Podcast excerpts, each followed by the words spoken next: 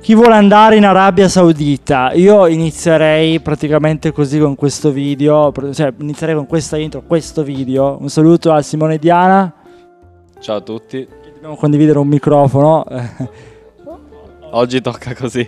Oggi ci tocca condividere il microfono, ma chi non dovrà condividere niente tranne qualche chicca sul calciomercato è il nostro Enrico Baglione, che è tornato a trovarci. Buonasera a tutti, buonasera. Come stai? Molto bene. Molto bene. Eh, anche tu vuoi andare a giocare in Arabia? Beh, per venti milioni all'anno sono più che disponibile, sono Beh. anche abbastanza forte. La nostra non era una domanda un po' off topic, anzi una domanda che c'entra pienamente con la puntata di oggi. Calciomercato, calciomercato, l'Arabia eh, e gli arabi, non solo l'Arabia Saudita, ma gli arabi, le proprietà arabe ne fanno, ne fanno da padrona. Eh, questo perché Brozovic va a giocare all'Al-Nassr. Eh, Milinkovic-Savic, che vabbè, va a giocare in Arabia anche lui. Newcastle che acquista Tonali, che ha fatto discutere non poco. Bandiera, non più bandiera. Le bandiere ci sono, non ci sono più, uh, non lo so. Ci sono i soldi intanto. Newcastle, ci sono quelli del Newcastle, i soldi del Newcastle da parte degli arabi, che hanno comprato per ottanta milioni appunto Tonali. Simone, vogliamo iniziare da uno spunto, eh, da, un, da, un, da un affare di mercato in particolare, o vogliamo andare proprio davvero così a braccio rotazione? Sì, andiamo a braccio rotazione, come sappiamo fare. Io partirei proprio da Tonali, perché Tonali secondo me è un acquisto che poi è indirizzato dalla proprietà alla fine. Ha anche poco senso prendersela con il calciatore, con la solita morale del calciatore che non è bandiera. Tonali va a costruire una nuova carriera, anzi continua la sua carriera in un campionato che è molto più competitivo dell'Italia, quindi quello di, di Tonali è un passo avanti secondo me. Vabbè, sicuramente è un passo avanti economico, sicuramente è un passo avanti professionale, forse sì, forse no. A parer mio, io sono legato un po' alle bandiere, mi ha un po' colpito e mi ha preso eh, davvero preso la sprovvista, nessuno di noi se lo aspettava. Simone, volevo chiedere a Enrico, qual è il tuo parere sul calciomercato del Milan in questo momento? Allora, devo dire la verità, eh, non sono un fan di questa teoria di cercare i giocatori con un software, un algoritmo, no? Che è questo nuovo sistema del Milan. Allora, negli States ha funzionato, in altri sport ha eh, là c'è anche una cultura della statistica che è molto più, diciamo, sostenuta ed avanzata rispetto per esempio alla Serie A di calcio. Ehm, quello che non vorrei è ne vendo uno buono, ne prendo tre così, e poi così vediamo. Perché per ora, vabbè, hanno preso sicuramente, ehm, se non erro, hanno chiuso per Pulisic, che è un buon giocatore, ma viene da due anni che non gioca quasi. Eh, tra infortuni e robe varie, tra problematiche varie, purtroppo ten- eh, non, non ha più tanto giocato in effetti. Eh, arriva dal supermercato del Chelsea, perché oramai è diventato un vero e proprio supermercato. Però sì, volevi aggiungere altro, Enrico? Sì, no, e sono in trattative per altri giocatori che sono scommesse. Poi ce l'hanno dove funziona tutto bene, e allora peschi il Leao di turno, il Maignan.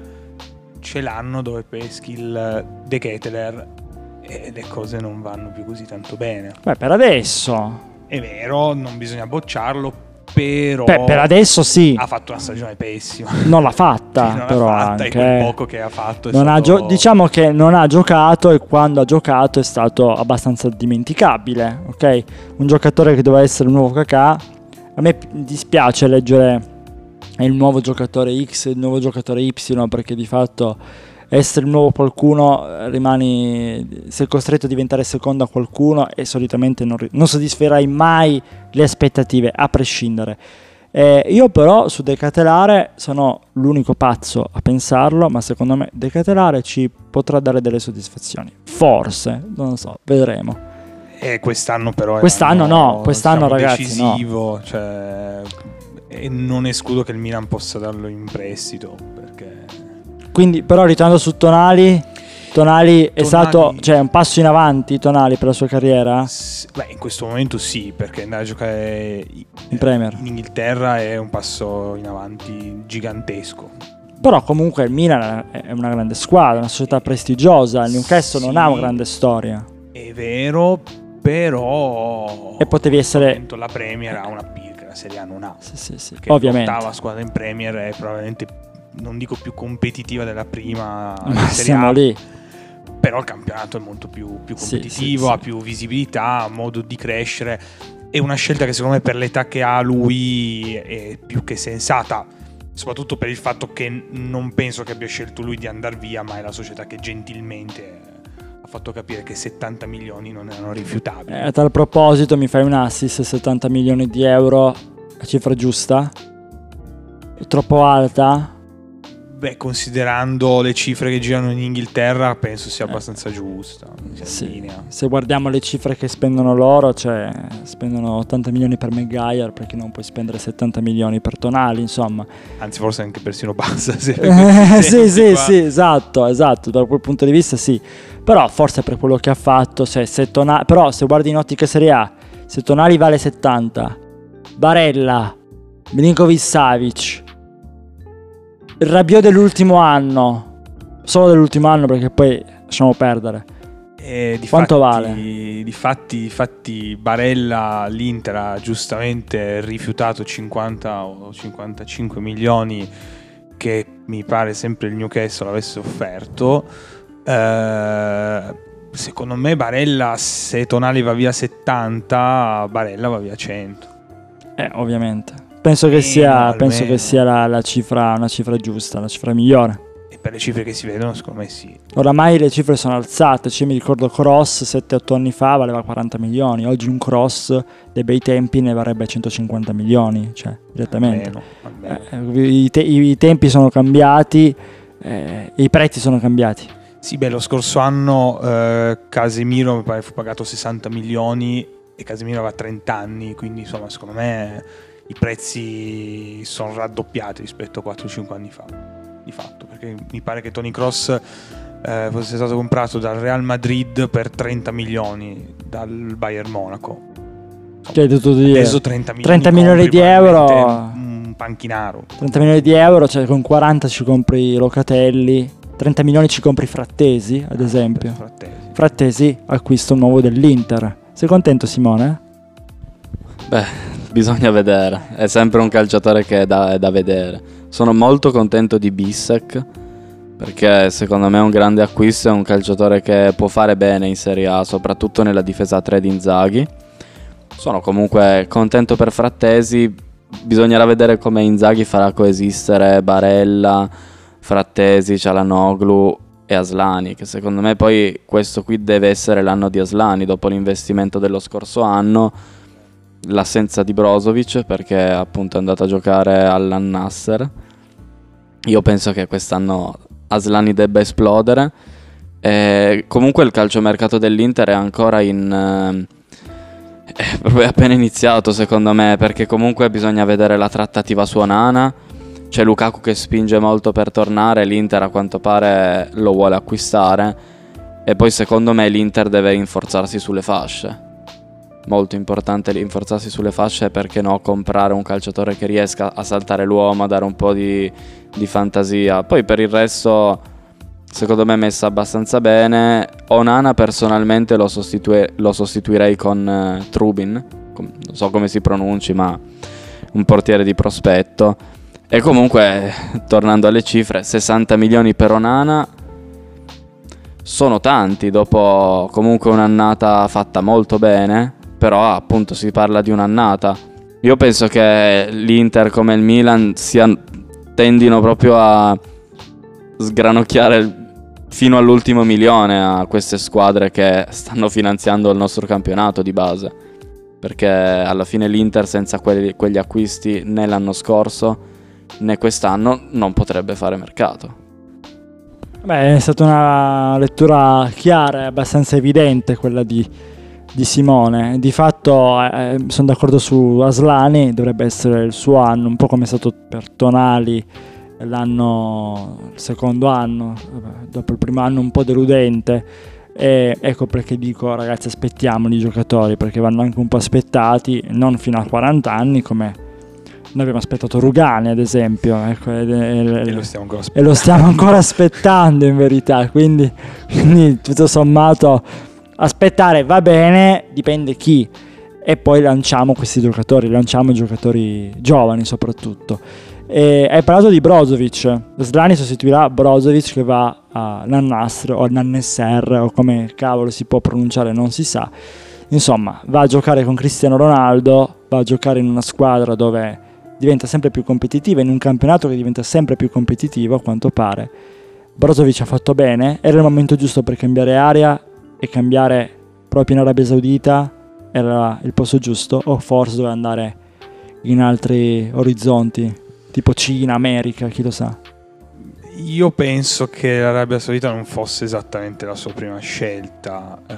Eh, si vociferava del Barcellona, Barcellona sì. Che sicuramente ha un appeal differente rispetto alla squadra che hai citato poc'anzi. Il fatto è che l'Inter ha avuto fretta di vendere eh, ventitré milioni, credo, una ventina di, di milioni è stato l'accordo. Non sono pochi per un giocatore che ha trentuno anni, che è fortissimo, perché secondo me Brozovic è stato il segreto dell'Inter in questi anni, c'è stato uno dei segreti dell'Inter in, in questi anni, però è un giocatore che quest'anno ha avuto tanti problemi fisici. Ci sono voci anche su suoi comportamenti fuori dal campo che non sono così meravigliosi, e quindi io immagino che sia stato, diciamo, un matrimonio vincente per tutte e due le parti, perché la società ha potuto prendere quei diciotto venti milioni che comunque servono per far mercato, si è liberata di un contratto che non era leggerissimo, perché comunque erano credo sei milioni e mezzo all'anno più con i bonus, e lui è andato a prendere cinquanta sessanta milioni in tre anni, che non sono pochi, eh. E a trenta anni, voglio dire, fai anche scelte di quel genere lì. Secondo me ha fatto bene. Cioè, Brozovic alla fine cosa doveva dare ancora di più? Ha vinto un campionato, cioè, oramai... con la Croazia è arrivato due volte lì lì per vincere. Sì, però era anche in fase calante. Eh, era in fase calante... No. Ho solo dei dubbi sul lato comportamentale, perché in Arabia, in Arabia Saudita se fai certe cose non concesse insomma. Esattamente tutte le cose Che, che gli sono state cioè, concesse cioè, qua però se lo rispediscono oppure andano da altre parti venendo. Però non mi sento di biasimare la sua scelta, come non mi sento di biasimare la scelta di chi ha deciso di prendere questi soldi, perché sono tanti soldi. Però è una scelta economica, forse più che per passione o scelta, più che passione professionale, è più una scelta economica questa. Sicuramente di ambizione c'è poco, anche se è un campionato che piano piano sta crescendo, e secondo piano me piano. Nel giro di due o tre anni eh, sarà sì. anche discretamente competitivo, sì.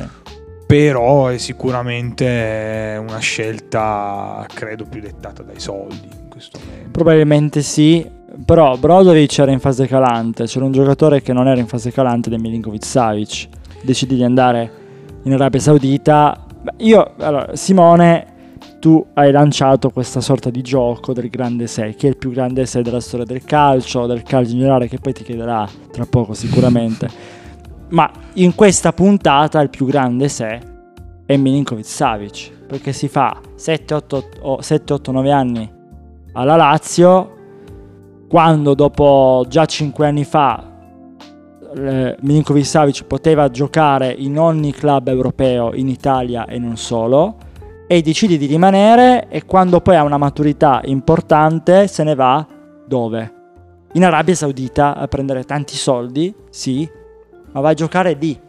Cioè, in questo momento, per me, in questo periodo storico, vedendo questo mercato, il più grande sé in questo caso per me Milinkovic-Savic, perché un giocatore così secondo me se l'è anche un po' rovinata la carriera per certi aspetti. Poi dipende che carriera vuoi fare.